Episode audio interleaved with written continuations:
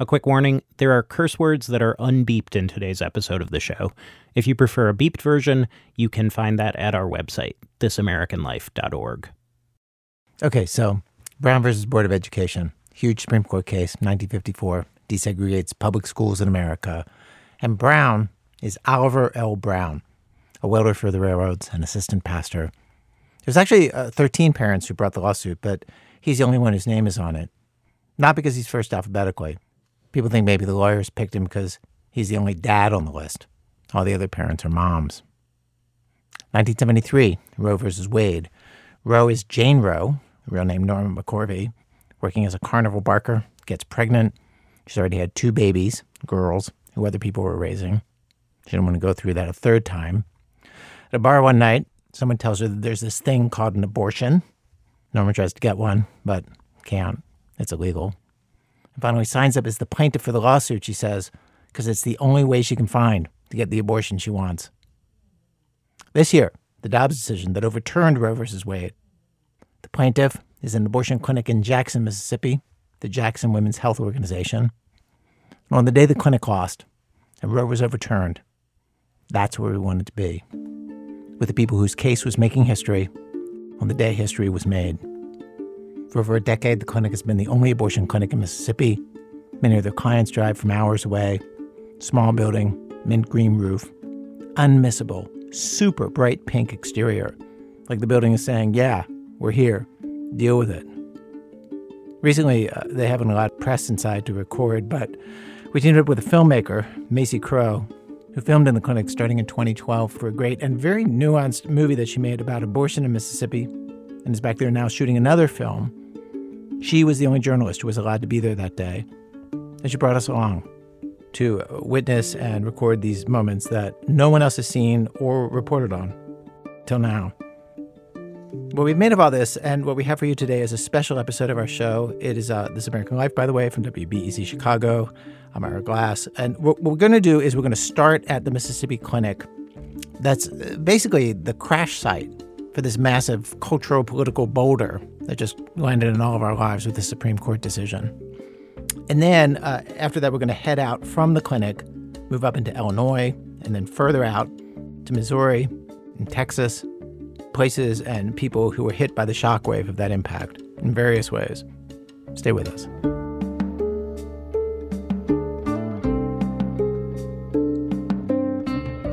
I'm Maisie Crow. This is Act One The Pink House at the Center of the World.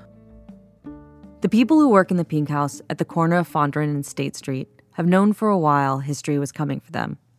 They just didn't know the exact date or what they'd do in the clinic on the day it happened. Would they immediately have to cancel patients? What would they say to people? Where would they go? We began this story a couple days before the Supreme Court decision, on a Wednesday night because their days are so busy and full, this was the first time they sat down to really discuss what to do as a group if Roe were overturned. The director of the clinic, Shannon Brewer, gathered her staff in the waiting room at the end of the workday, after patients had gone home. This kind of meeting, with everybody together, they're not all that common at the clinic. Everybody's just too busy. So it felt serious. Y'all gonna need to know what's gonna be probably going on within the next week. Um, the decision can come down either Thursday, Friday, or Monday. I think they're not going to do it to Monday, but I could be wrong. I don't know. But Shannon has worked at the Jackson Clinic for more than two decades.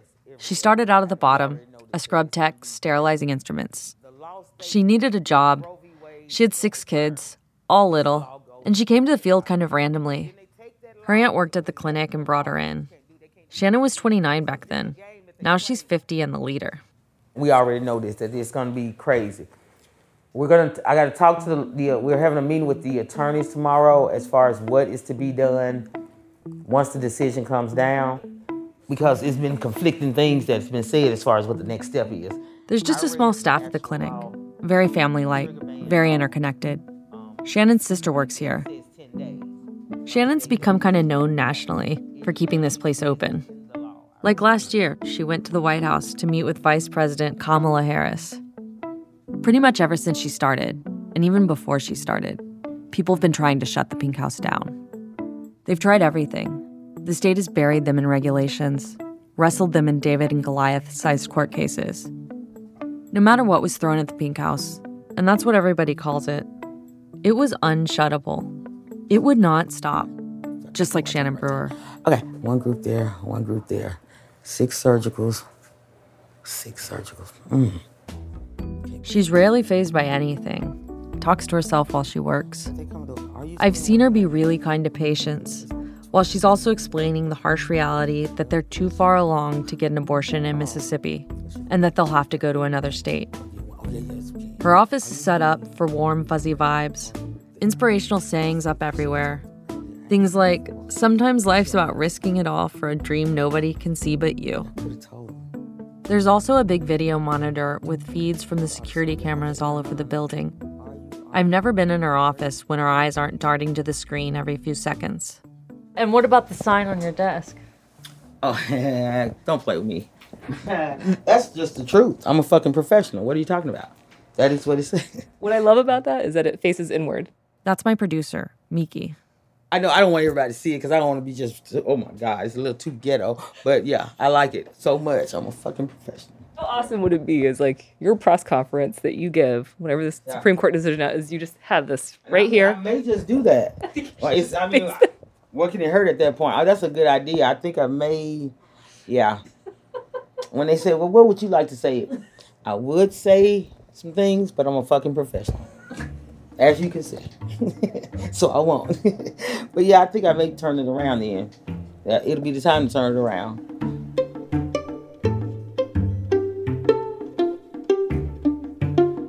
These days, even with the entire world looking at her, Shannon was coping okay.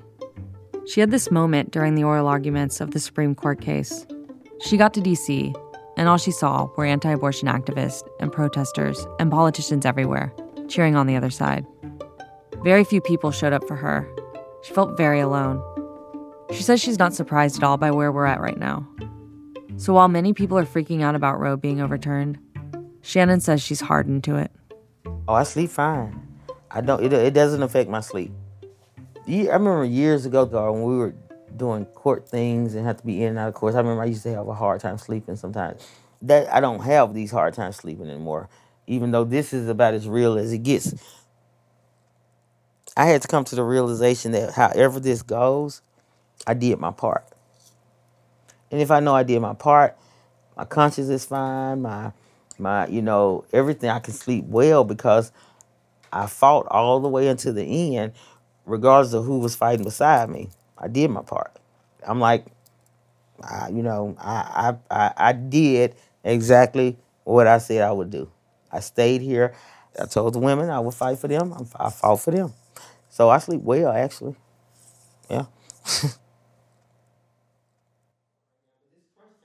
Yeah, you said that. Yeah, said. So, so like just logistics wise, all the patients that have appointments, uh, we'll just call them all and cancel them because there's, I looked. In that staff meeting they had two days before the Roe decision, people were nervous, asking questions about what would happen once it came down.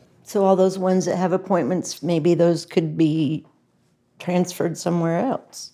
Yeah, I mean, we're gonna have to figure out. I don't even know where they will be transferred at this point. With the fact that you know many of them are coming here because other places are Closed Are you, are, the, are we allowed to transfer, let them, I mean, refer transfer them? to refer. Yeah, to refer Um, them inside. I I don't know. Okay. Yeah. Shannon didn't know because no one knew. What she did know, what they all knew, was that the decision coming down would mean the end of their jobs at the Pink House and the end of the Pink House itself. Most importantly, it meant that all the patients who needed them would be stranded. The next closest clinic is three states away, in Illinois. Law, it did not say that. After most of the questions petered out, the youngest member of the staff, Molly, asked a question. She hadn't talked yet, but she'd been sitting in a chair across from Shannon, nodding along as she spoke, hyper concentrating on Shannon's face as she tried to absorb it all. Uh-huh. How do you feel? About what? Everything. It's it's overwhelming. Really, it's really just overwhelming. I've been so focused on on like the next step, the next step, because my mind. That's how my mind works. It's like just not focusing on what is wrong, but rather what is the next step because that's that's how I that's the only way I can keep going. To where I didn't really think about like the emotional part of Right. it until when the doctor started saying, like as they were, Dr. Hamlin first when, on her last day, she was like, you know, and it was she came to me and she was kind it was kind of sad. She was like, well, I don't know if I'm gonna see y'all again here Oh, or. wow. And I, it, it really, I was like, what do you mean? That- And I, it's because it just did not register with me. That's when it really started registering with me because before then, it honestly wasn't. And I, like I was telling her today, it probably won't really hit me until the last day that I walk out of here. I've been here 21 years, Wow. Mm. you know, so it's Okay. like, wow. Yeah, That's your baby. exactly. So yeah, it's pretty sad actually. Yeah, it's really sad. The staff, who in good times is chatty, laughy, was oddly quiet in the room. Everyone just looking at Shannon. All these other clinics around the country, under the same threat, were already shutting their doors. Even though the decision hadn't come down yet, they had decided it was over. South Dakota, Oklahoma, those clinics were planning the end. But Shannon was expanding. Shannon had decided that if the state was going to close the Pink House in Jackson, Mississippi, she was going to help open a new Pink House West in New Mexico. It was within driving distance of Mississippi. A long drive, 15 hours, but still. She hoped she could open the doors in that clinic the day the doors in this one closed. At this meeting, she told her staff, I'm going out to get the new clinic ready. You stay here and keep going. I'm gonna be leaving. I'm gonna be gone in the morning, so I'm not gonna be here tomorrow. So I was gonna tell y'all this before I go. Keep going until the last possible moment of the last possible day. That's what they'd been doing for almost 30 years. That's what they'd keep doing. That's all. I got any other questions? So tomorrow, as usual, unless we hear something. Yeah, yeah, yeah. Everything is as usual, unless I, unless I'm, I'm, unless I'm calling saying do this, don't do this anymore, blah blah. blah. You just do what you normally do. Okay. Yeah. I just wanted to tell y'all that, so that everybody have a better understanding. Yep, yep. Thank you. You're welcome, baby. You're welcome. You're welcome. You're welcome. All right, let's see. Oh my goodness. The staff left. Shannon walked back to her office and just sat there. Lordy, lordy, lordy. I've known Shannon for years. I've spent hundreds of hours with her. She rarely cracks. She doesn't often show emotion. How did that feel?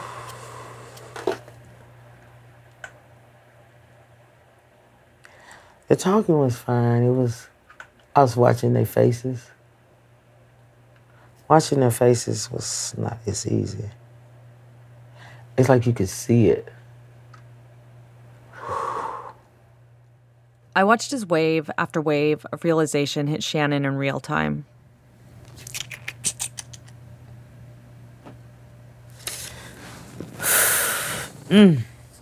Girl.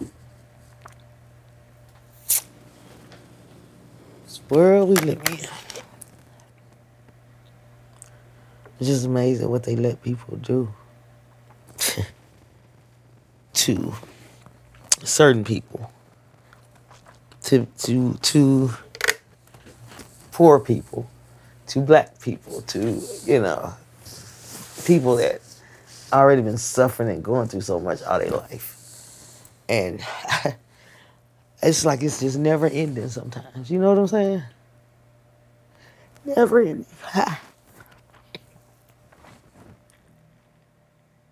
Ha. The people who do it. That's the thing. These are the same people who elect these, the ones who elect these people to do this. You know, these are these are neighbors and our our preachers and our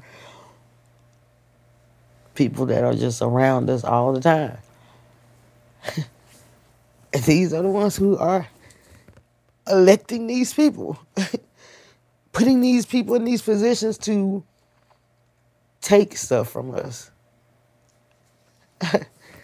ah, as if we haven't had enough stuff taken from us all these years. That's crazy. I don't want to talk about this no more. I gotta go outside.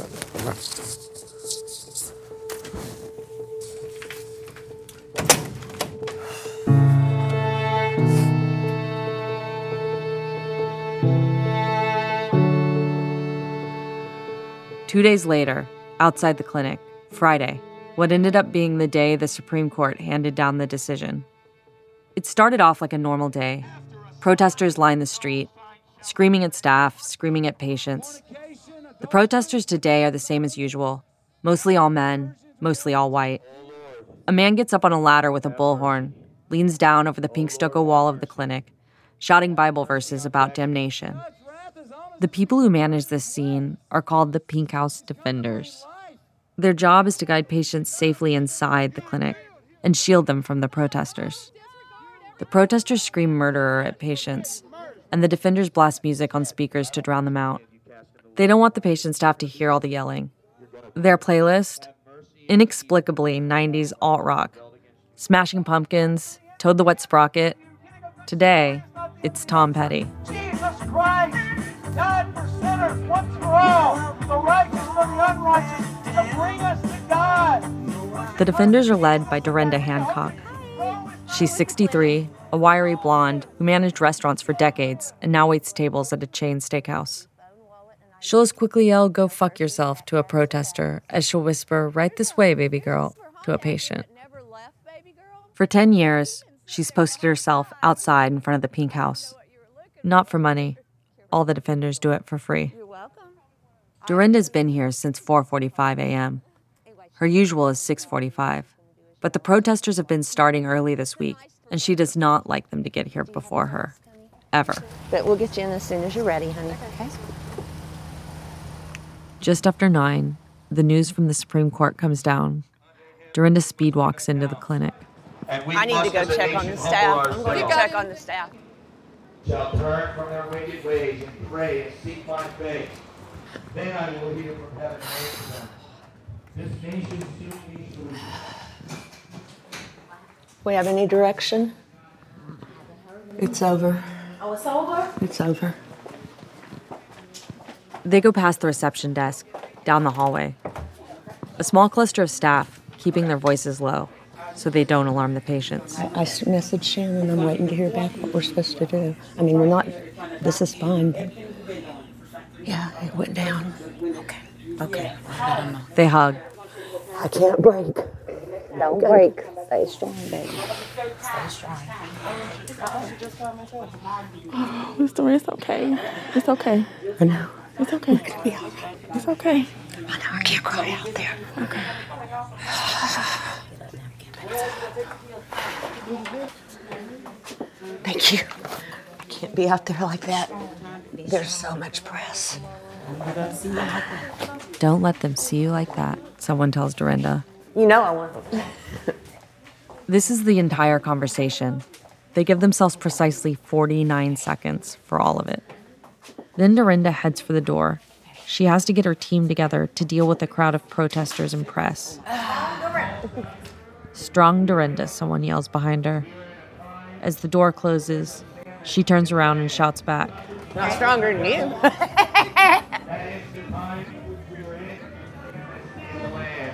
I need everybody. I need everybody. I need all my people. Protesters are trying to block the driveway to the clinic. Stay out of the fucking driveway! Holiness! Holiness! Righteousness! Oh, the Lord our righteousness! For a few seconds, as Derenda slips out the door, the noise from outside pours in. And then the doors close, shoving the world back outside for the staff to figure out what to do now. Oh, wow. Oh, my God.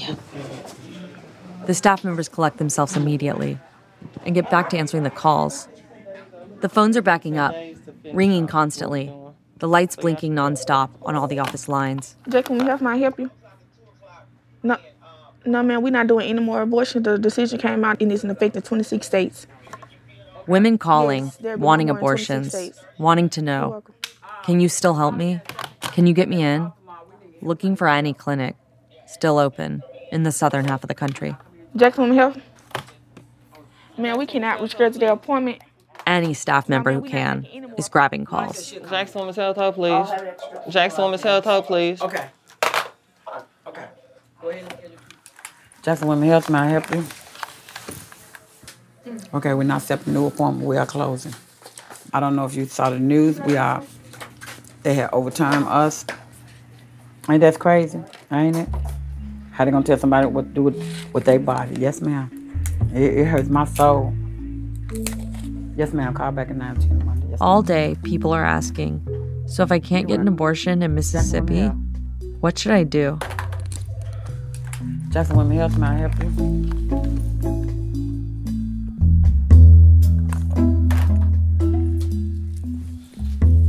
With Shannon in New Mexico opening Pink House West, her sister Nita takes charge. Jackson Women Health, may I help you? But like everyone else, Nita's answering the phones. Nah, that's gonna be a hard decision. You know, it's kind of hard right now to think that it will open, reopen back up, but I don't think it re, re, will reopen back up, sweetheart.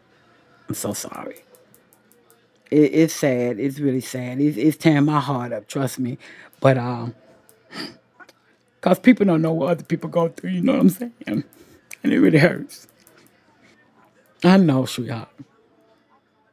People ask, if there's no more abortion, what am I supposed to do? One caller asked, Can I get my tubes tied? Uh huh. And you want your tubes tied? I don't know, sweetheart. You have to call the, you know, the hospital and see do they tie tubes and and at certain, you know, you said you have three kids now. Back in the days, they did that. You had three kids, they tie your tubes. But I was in Chicago. We don't do that here at the abortion clinic. We don't do that here. But you have to call the hospital for that, sweetheart. Okay.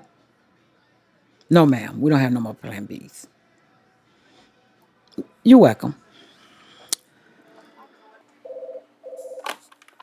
Jackson Women Health? Okay. Mm. Just wait a moment. Get yourself together, Rita. Get yourself together. I'm gonna be okay. I'm gonna be okay. Yeah. This is the sound of Roe ending. All day long, the phones never let up. Jackson Women Health? No, ma'am, we's not taking any more new appointments right now. No, ma'am, I do not. The decisions court just came in, so we don't know, ma'am. Jackson Women Health, may I help you? Before long, they come up with a new plan. I'll tell you more later in the hour. Oh, we don't. We're not doing anymore, ma'am. Tennessee is closed too, ma'am. That's one of them. You're welcome. Jackson Women Health, may I?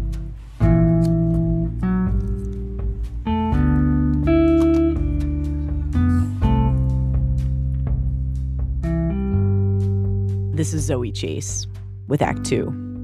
Welcome to Illinois, abortion oasis. So what we're about to do, we're going to take this call, and this is probably a person that's requesting for some assistance. By this area code, they're probably calling me from Tennessee. Okay. Regional Logistics Center. This is Carolyn. How can I help you? 500 miles away from Jackson, in Fairview Heights, Illinois, there's this big building, a sparkling new abortion complex, a mega clinic made for the post Roe world. Planned Parenthood decided they needed to build a place where everyone coming from all the other places could go. The Mississippis, the Texases, Oklahoma, Missouri, St. Louis is just across the river. I was there a couple weeks ago. It's 18,000 square feet, a maze of bright hallways and procedure rooms and counseling rooms, and the innocuously named, but very important, Regional Logistics Center. That's where Carolyn Sherrill works. Okay, so are you needing travel assistance and procedure funding? How many total people in your household? Carolyn's job is to get people to this huge clinic for an abortion and connect them to what they need in order to do that, mostly money. She's from St. Louis. She has neon yellow nails that click loudly. She types fast. She's got this little sign up right in her line of vision that says, Stand with black women. And that's why she does this job, she says, to help young women like herself. She's warm when you meet her, but on the phone, she has this impersonal customer service voice. There's a lot of forms and information she needs to get through. All right. And your total household monthly income? And what procedure are you choosing, the medical pill or the surgical? The woman on the phone, who is from Tennessee, tells Carolyn she wants a surgical abortion.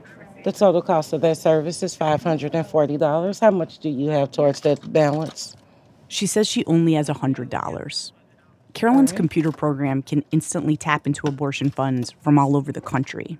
It'll take $100 from the National Abortion Federation, 75 from the Chicago Abortion Fund, and automatically apply that to the patient's balance. On this call, she also tabs over and squares pop up with the names of all the states. She clicks Tennessee to find the local abortion um, fund. I am going to reach out to some funders in your state. Let's see exactly who that will be. You're coming from Tennessee, correct? All right. And what county are you located in? Last year, Carolyn was working at Planned Parenthood as just an appointment booker. There was no regional logistics center yet, no place which found financial support for travel and stuff.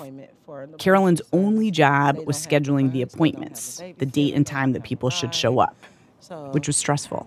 I used to hang up every day like, what we gonna do? How they gonna make it? What's she gonna do? Like you just you have those thoughts like, I wonder how she's gonna make it to her appointment. I wonder where she gonna find the rest of that money at that we said that she needs. So, yeah, people need support. These young women need somebody to stand up for them. Give them encouragement that they are making the right decision. I mean, you know, you don't understand the need that comes across this phone. Like this patient who just drove down from Michigan and was there in the waiting room just down the hall. Carolyn got an urgent message about her from the staff at the front desk. All right, give me one second. So what we can do? Um, The woman is 25 weeks pregnant, right on the line of what is allowed, and had just driven over 500 miles. She'd showed up with $1,500, not nearly enough for that procedure, which is about 5000 because it's a complicated procedure at that point. It can take two to three days. So if the woman doesn't get the rest of the money, like right then, her window snaps shut. All right. So we did get you pretty much funded. Pay the 15 that you did, state that you do have, and I'll worry about this $400 balance and get this covered for you, okay? Carolyn hangs up. We could have paid for her hotel, she's saying, shaking her head. Then she'd have that extra $400. But we'll get it. So watch. Watch me work. I was told this new abortion complex might have to go from eight hours of patient care a day to 10 hours, and then probably 12. Already, one doctor on site sees around nine patients an hour. That's how fast an abortion can be as little as three minutes, and it's over. They're projecting 14,000 new patients in the next year coming to southern Illinois from nearby states.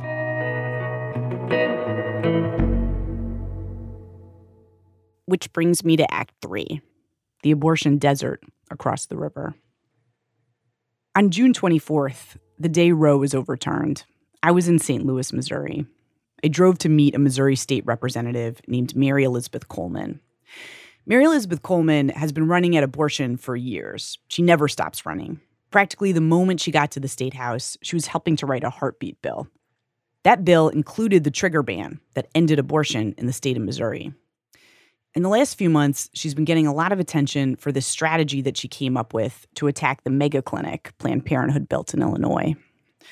Mary Elizabeth wrote a bill that would punish people who helped someone in Missouri cross state lines to get an abortion.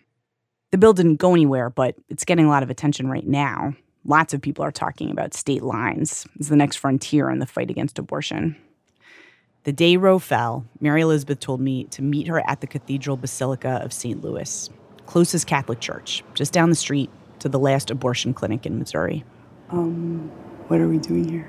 Uh, so I just was sat praying at the Adoration Chapel here, Mm-hmm. and um, yeah, just kind of taking a minute.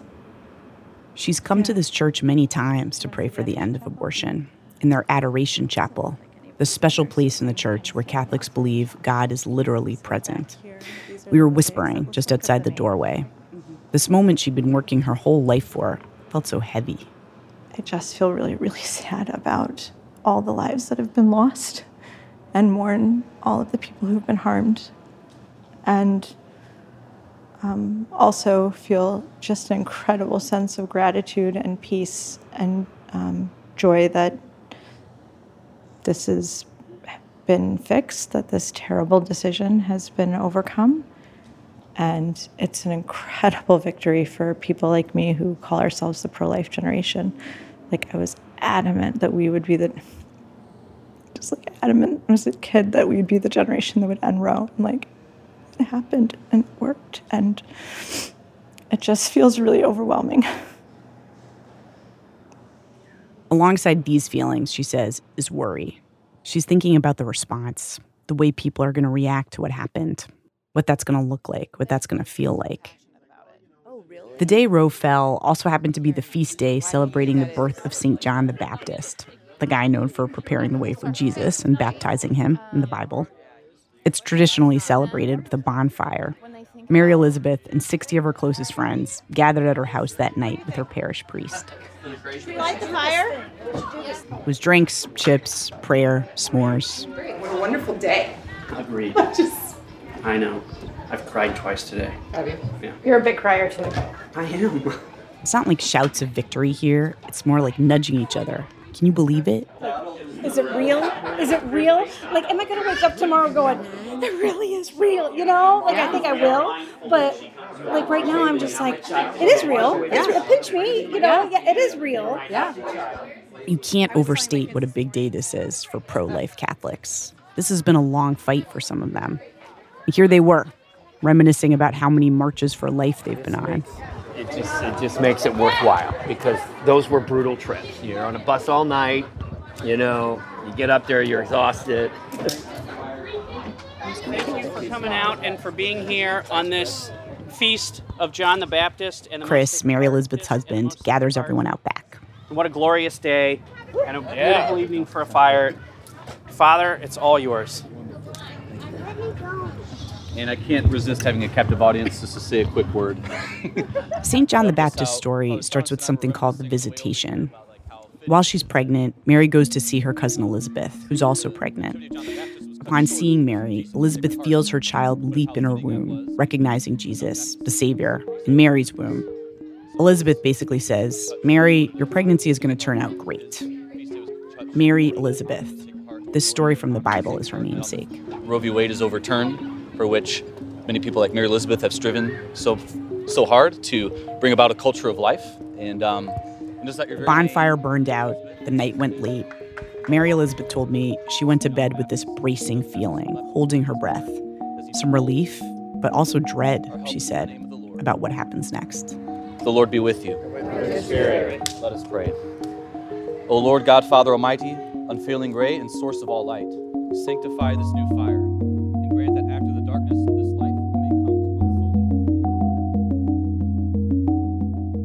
Act 4. Next. What happens next is a subject for so many pro life lawmakers who spent years, like Mary Elizabeth, hoping to get to this point and overturn Roe. By the way, I should say that throughout today's program, we're using the terms uh, for people on each side of this issue that they choose themselves, like pro life. I've talked to a few of these pro life lawmakers about what's going to happen next, and opinions really are all over the place. There's no consensus on how to proceed, just a general sense that the courts and Supreme Court seem to be on their side, and so there's no telling how far they're going to be able to go right now. Like, for example, here's one of the biggest questions out there that uh, lawmakers in the movement do not agree on. The question is Should states that ban abortion try to do anything about all the people who are going to cross state lines to get abortions in clinics like the one in Illinois that Zoe visited? What can they do? The um, Thomas More Society, this conservative nonprofit, has put together model legislation on this. They're one of a handful of outfits throwing out legal strategies right now. Peter Breen is their vice president and senior counsel. Well, if you frame the question as trying to stop someone from cross a state line, your natural instinct might be, oh, well, I- I don't think you can do that. But when you frame the question in the way that the Dobbs Supreme Court majority framed it, which is this is an unborn human child, well, then the question looks a lot different. And the unborn child is now a resident and can be treated as a resident of their home state. And when you look at it that way, the state's interest in protecting a minor who is a resident of that state, you can't just take the minor across state lines to do something illegal to that minor that would be a grave crime It is something that in other contexts, such as uh, sex trafficking or child abuse, no one would challenge that that home state has jurisdiction to, to protect that child. Would the courts agree with him? That is totally unclear. It raises complicated legal questions, and other pro life legislators and legal thinkers do not think this is a slam dunk at all. But strategists are floating all sorts of ideas like this right now, and nobody knows which of those laws are going to hold up in court. And in the coming months and years, we're going to be seeing all kinds of state laws using all kinds of tactics, like these, to try to crack down on abortion. I was interested uh, to talk to somebody in the movement who is sorting through those ideas trying to figure out what might work best right now, to hear how they're weighing the pros and cons of various approaches. And I went to one of the most forward looking, John Seago, president of Texas Right to Life. Last year, uh, Texas jumped to the front of the legal battle over abortion in our country when it passed the so called Heartbeat Act, SB 8. That's the law that said that anyone in Texas, any private individual, could sue anybody who performs an abortion or anybody who even just helps someone get an abortion, starting around six weeks after gestation. Seago helped shepherd that bill to passage. It's been widely imitated across the country. Seago's been talking lately to legislators and thinking a lot about what they should do next. And for starters, he's somebody who does not think they should try to stop women from crossing state lines to get abortions. I'm not confident that's, you know, actually going to work as far as legislation. You can't outlaw aiding and abetting an activity in another state. And I'm sure that there is language out there that may be offered this session to get around some of that. But at this moment, I don't think that that's going to be the best use of our of our efforts right now. Are you saying that, that you think actually, like just from a practical point of view, it might be that the movement might have to live with the fact that some women are going to cross state lines and, and there might be nothing that a state can do to stop that? I mean, this is a reality of federalism, and, and I don't think that that's going to be the best use of our of our efforts right now. That means, Seago says, not going after somebody who crosses state lines for an abortion, or people or organizations who help them do it, or advertising that lets people know about abortion clinics in other states. Instead, John Seago says the movement in his state, Texas, should be focusing on making Texas a more hospitable place to keep and raise a baby, with more support from mothers. This is um, something I heard from other pro life politicians around the country. Seago says another thing they have to do now that abortion is banned in so many states, they have to make sure the bans are enforced. You know, the movement is unified that we need to fully enforce our laws. We have serious problems with that here in Texas, with district attorneys saying they don't want to enforce our laws, even now with, with Roe v. Wade being overturned. What he's talking about is district attorneys in Texas counties that contain Dallas and Austin and San Antonio and Corpus Christi, also Fort Bend County on the outskirts of Houston. All these district attorneys joining over 80 prosecutors around the country and saying they will not prosecute doctors who continue to do abortions. And so um, that's kind of one of the hurdles of how do we look at actually prosecuting that? Well, there's a couple of different public policy responses. For instance, they could authorize the Texas Attorney General to prosecute those cases, or have DAs from nearby counties do it. But the best solution, Seago thinks, is to beef up what they did in the Texas abortion law and give private citizens more power to sue any doctor who they think is still performing abortions. This, by the way, is also the approach recommended by the National Right to Life Committee. That's the national group that Texas Right to Life is affiliated with. They've drafted model legislation for states to adopt that would make it possible to prosecute anybody helping someone get an abortion in a state that's banned it. By authorizing attorneys general to prosecute if local district attorneys don't want to do it, and by giving citizens the power to sue anybody they think is breaking the law. Specifically, the draft legislation will give the father and the grandparents of the unborn child the ability to sue for compensatory and punitive damages if there's an illegal abortion. And if the pregnancy was caused by rape or incest, the father of the unborn child would not be able to sue for damages, but the way the draft law is written, his parents could.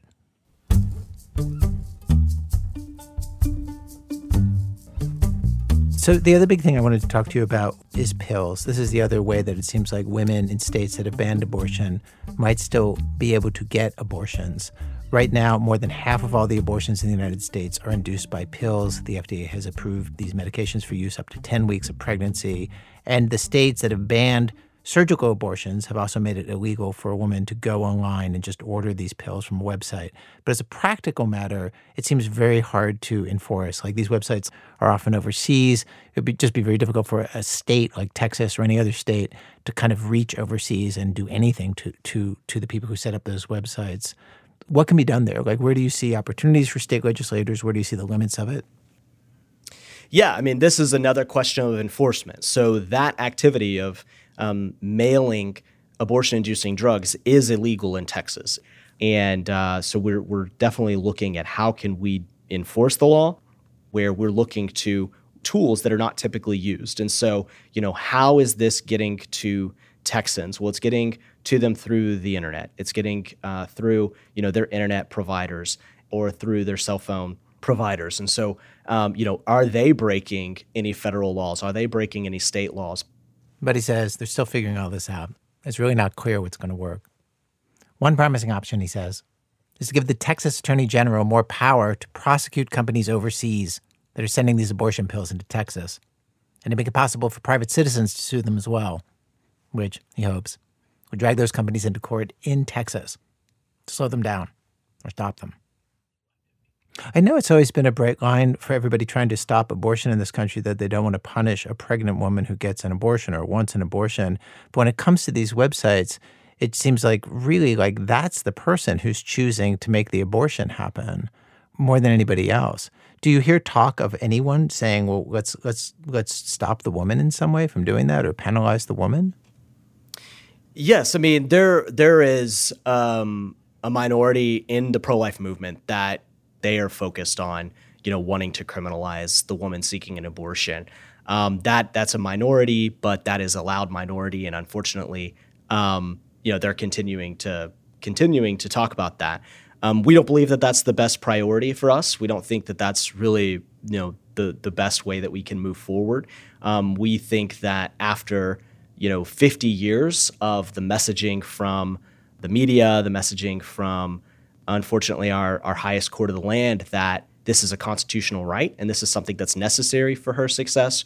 We don't think that it's just to immediately turn around and to criminalize this activity just because the woman has believed what uh, the media and what the Supreme Court has told her for 50 years. So, in the long run, Seago says that he wants to end abortion in every state.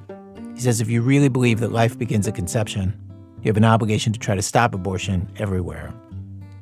But in the short run, in the next legislative session in Texas, his goal is to pass laws that'll help enforce the abortion ban in their state and go after abortion pills and whoever is sending them into Texas somehow.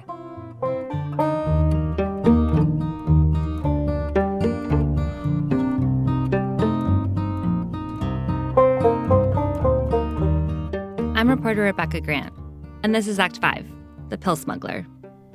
I think I seem like a little nice old lady. Mm, I walk my dog and I'm a neighborhood kind of person. Do you think that you're able to do your legally risky work more safely because you come off as a nice little old lady? Absolutely. Who else could do this but a, a nice little old lady that no one's going to pay any attention to?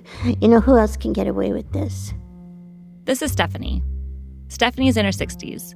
She's a white lady, lives in a southern red state, and what she's getting away with is this she gets shipments of abortion pills from Mexico and India, then she mails them out to people who can't get an abortion at a clinic. There's no prescription involved, no doctors or nurses. The people who get the packages will take the pills and do their abortion at home. The lingo for this is self managed abortion. Stephanie, by the way, is not her real name, and this is not her real voice. We had an actor copy what she said as closely as possible to protect her identity. Stephanie runs this underground operation out of her bedroom. When she gets a new shipment of pills, she puts on a pair of latex gloves, spreads out all her supplies on top of her king size bed, and divvies them up into little plastic baggies while she watches MSNBC. She loves Rachel Maddow. So this is what it looks like. Sometimes it's a little bit thicker, and if you feel it, it's incredibly light. And I'll open it so you can see what's inside. Anyway, this is it. It's a little. She showed me some of the pills. So the big pill is our new exciting pill. This In the last shipment, she received 50 mifepristone pills. Miffy's. And this is miso. And, And over a thousand misoprostol pills, misos. If all these pills were getting prescribed in a clinic, it would add up to about $30,000. She has generic versions. They're just as safe and effective. Um, and miso is like a wonder drug. It's just considered exceptionally effective and very safe. Stephanie has sent pills to hundreds of people. She fields requests through an encrypted email address. To send the pills, she stuffs them into bubble mailers from the dollar store, along with a QR code that links to information about how to use them and the medical risks, which are few. Then, by hand, she writes out a random return address so that the package can never be traced back to her. She holds up a package to show me and my producer, Aviva. Um, I usually go through uh, houses for sale and put down an address of a house for sale somewhere in my area of the world. Are you just on Zillow or something? How are you Zillow, finding those mhm, houses? Yeah, hmm and I try to do different um, towns all over our area, so that always comes from different towns. Stephanie, to be clear, is not a medical professional, and she's definitely not supposed to be distributing medication, though she has no idea what the punishment would be if she got caught. You know, is it a slap on the wrist? Is it a misdemeanor? Is it a felony? How bad is it? And there are no clear cut answers from the law. Is that because nobody has been in a meaningful way prosecuted for that type of thing? So it's just sort of like untraveled territory? I think so. Like bringing miso across the border, is that legal or illegal? What if someone's bringing it in huge, huge quantities to provide all over the U.S.? Do you think that will lead to prosecution? And the answer was, we haven't seen that yet. So until you know they start prosecuting people for it, it, it it's all uncharted territory. No one really knows what risk they're taking. I don't think.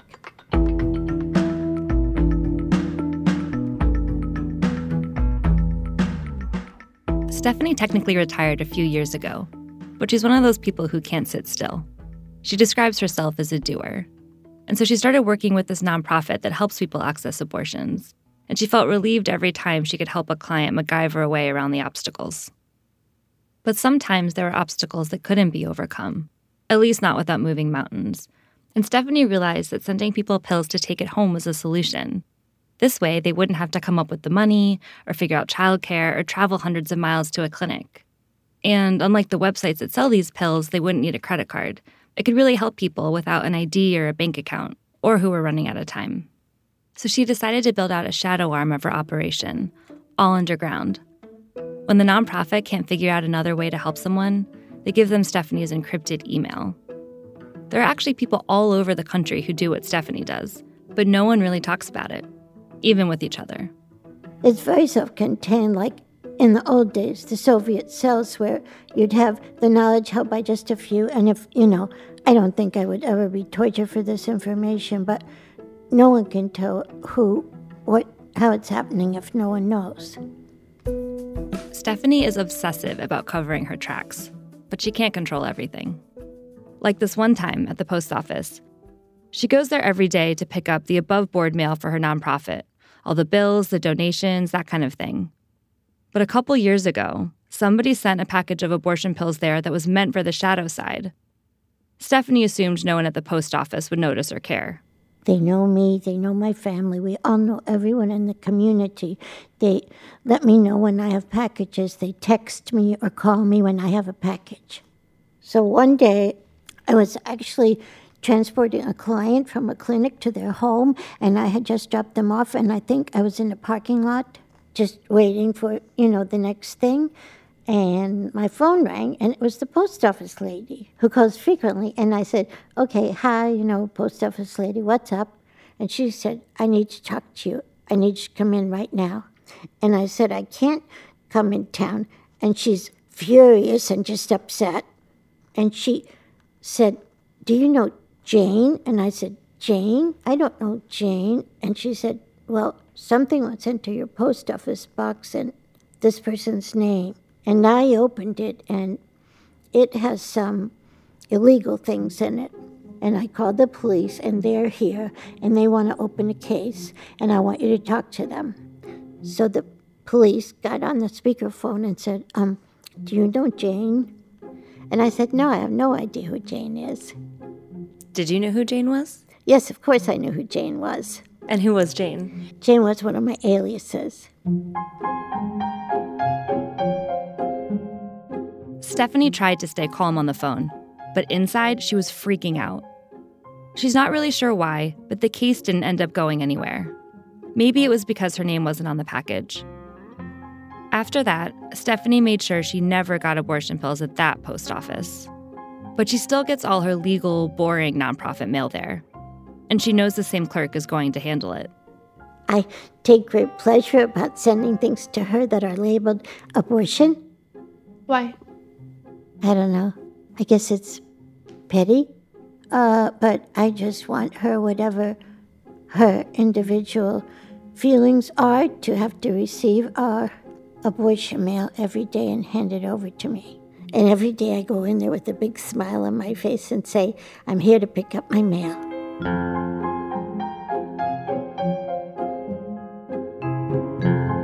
Stephanie knows that a crackdown on self managed medication abortion is coming, and she worries that someone could try to prosecute her for aiding and abetting an abortion, even for being an accessory to murder. But Stephanie is hopeful that those kinds of laws will be difficult to actually enforce. There are just too many people sending too many pills in nondescript envelopes through the mail. It would be impossible to intercept everyone. There's no way to limit it. Yeah, no, it's available. It's widely available. Um, if there's a need, there'll be a way to get it if people know where to go. We just need to get the word out. Stephanie's optimistic, but she still prepares for the worst. Every day she wakes up early. She showers, does her hair and makeup, and gets dressed so she's presentable, just in case the police show up to arrest her.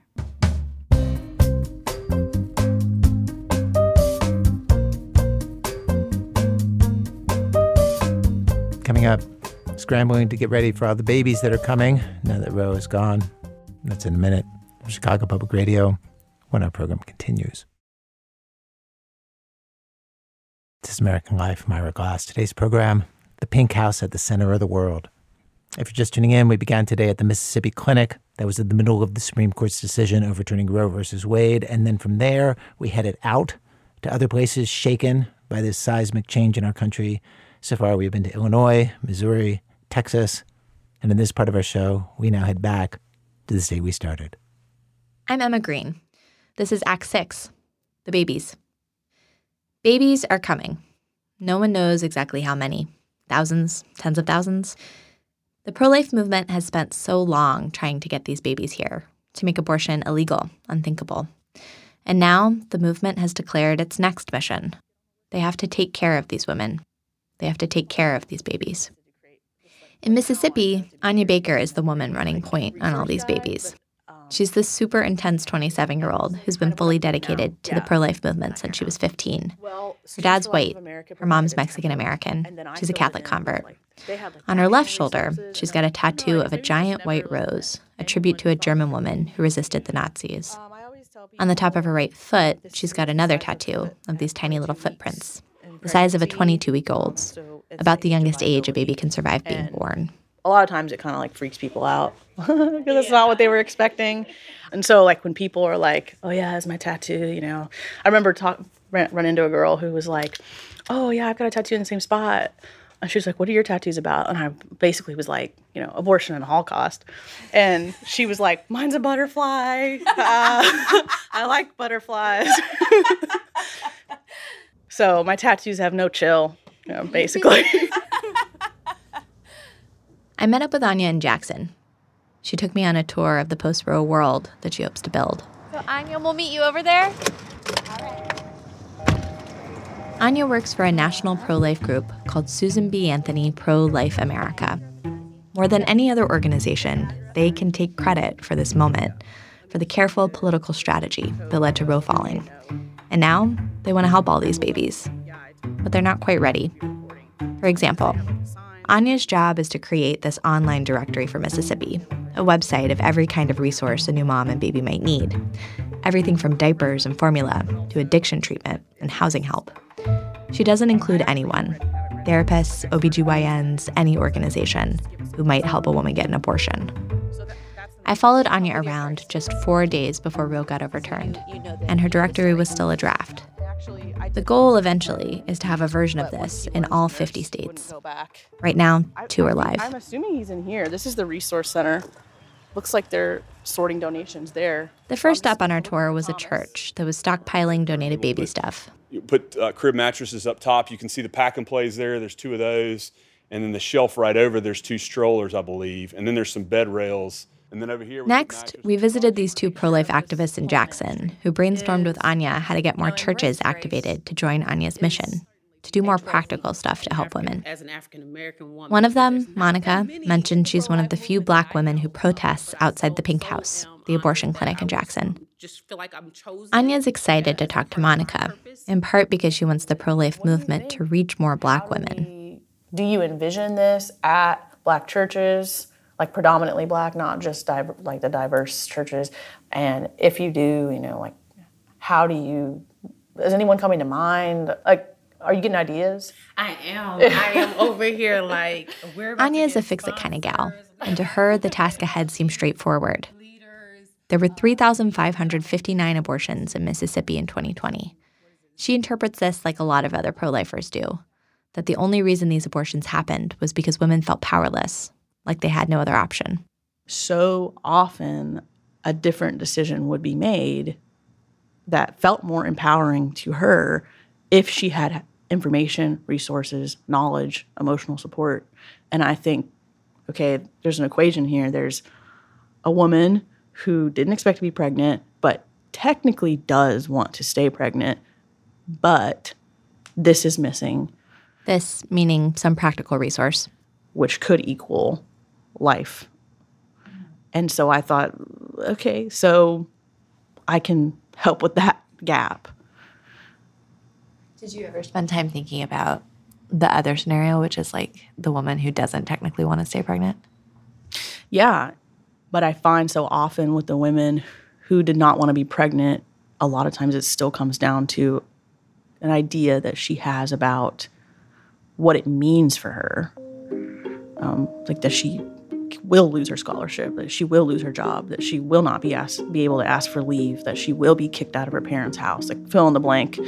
Um, a lot of the time, it's still that, even if the idea of pregnancy doesn't like excite her, it wasn't something she was like really looking forward to anytime soon. Anya is the kind of person who was looking forward to having kids. But even then, the reality of it has been complicated. She's a youngish mom with two sons, a toddler and a 14 month old with special needs. Her younger son, Herschel, needs to be nursed every four hours and can't sit up on his own. So anytime Anya has to travel for work, like today, she needs to bring along a whole entourage of caretakers. Over the course of the day, we meet a babysitter, Katie, Anya's mom, Cecilia, and her husband, Nate, who holds Hershey and pats him on the back as we head from one meeting to the next. We got the support team here. She comes after two. He does rocking when it gets out of hand. I do the nursing. Then Medicine prep. Medicine prep. Yeah, we did the medicine early this morning. So. Yeah. Yeah. Okay. Well, let's go. Nate follows in his white Jetta with Hershey as we drive an hour and a half out to Meridian, Mississippi, to a place called the Center for Pregnancy Choices. Hello, precious phone. It's a pregnancy help center, or what's often called a crisis pregnancy center. These places where women can get ultrasounds and diapers and moral support. The pro life world has had these for decades, in part to try and convince women not to have abortions. These are places where Jesus looms large. It's not like they're government agencies. But lately, state legislatures like the one in Mississippi are doling out millions of dollars to these centers. This is the safety net they're imagining for women who are pregnant. So there's a poster in the bathroom um, that says, Are you safe at home? Has anyone in your home ever used words or actions to make you feel unsafe? Do you have A bubbly white woman named Sarah shows us closets full of baby gear and flyers for women interested in getting their GED.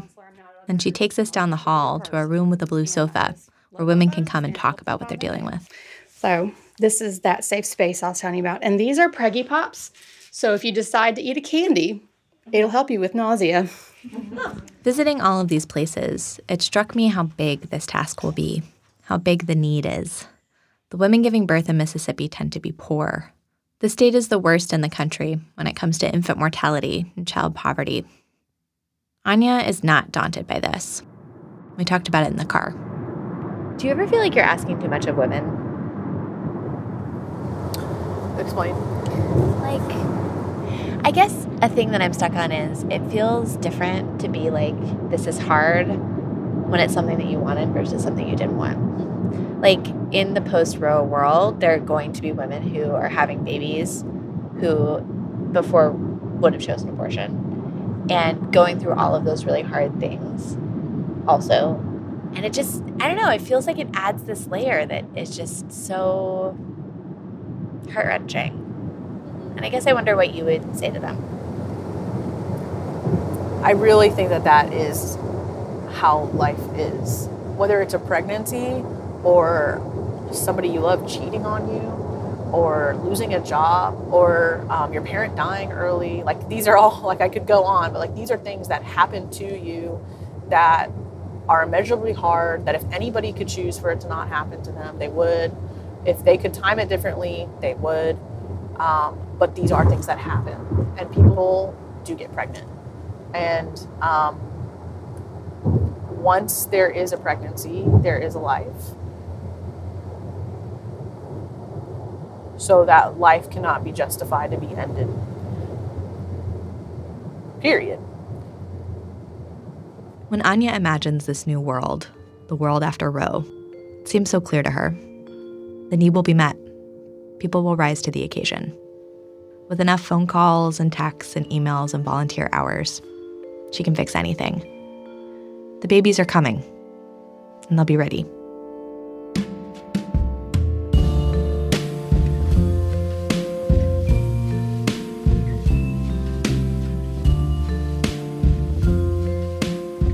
Act 7. Back to Jackson. So we end our show today by returning to the clinic that was the plaintiff in the Supreme Court case that overturned Roe v. Wade, the Jackson Women's Health Organization in Mississippi. If you remember uh, from the beginning of our show, the day of the Supreme Court decision, they were overwhelmed with phone calls, people hearing the news and wanting to schedule abortions. And at first, they were turning people away. But the way Mississippi law works, the ban on abortion in the state wouldn't begin for at least another 10 days, which meant they had at least 10 days when they'd still be open and could perform abortions. Maisie Crow picks up the story from there. The day Roe was overturned, remember Shannon, the director, was in New Mexico trying to open the new clinic, Pink House West, and her sister Nita was running things in Mississippi. Around 10 in the morning, they get on the phone with Shannon. Everybody in here now. Shannon tells them, We have a month of appointments booked right now.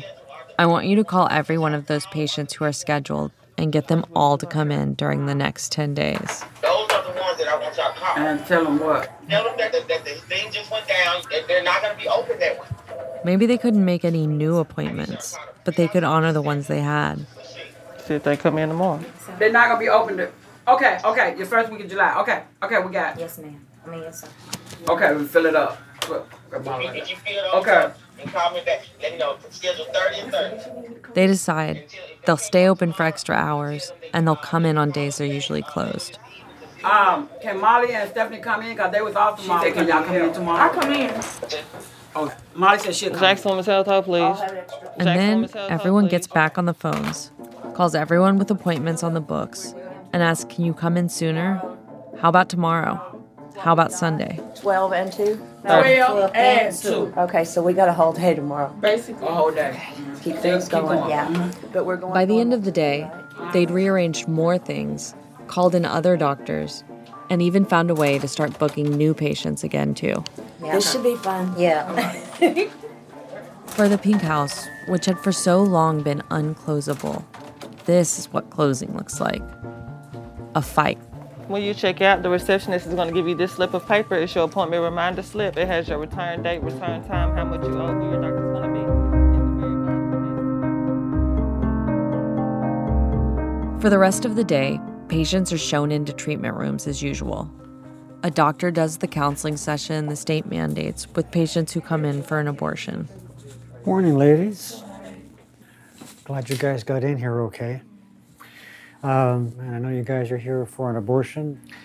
State wants me to scare you guys and tell you there's a risk of breast cancer related to abortion. There isn't, so now I've told you, you can forget it.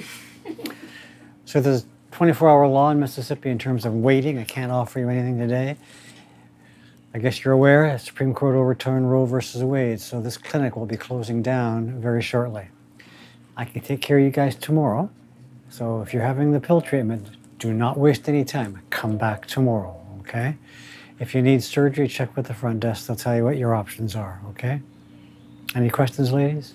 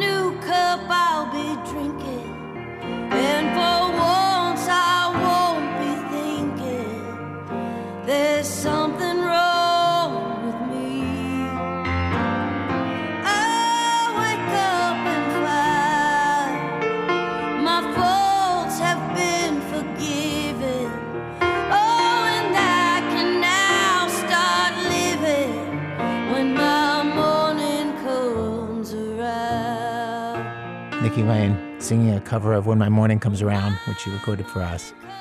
Our program was produced today by Zoe Chase and Elise Spiegel and edited by Laura Starecheski.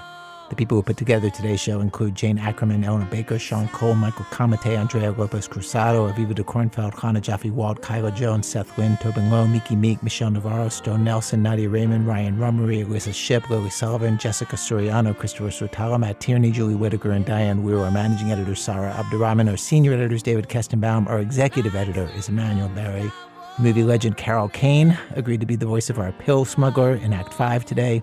Maisie Crow's movie about abortion in Mississippi, which follows the Pink House and Shannon Brewer, is called Jackson.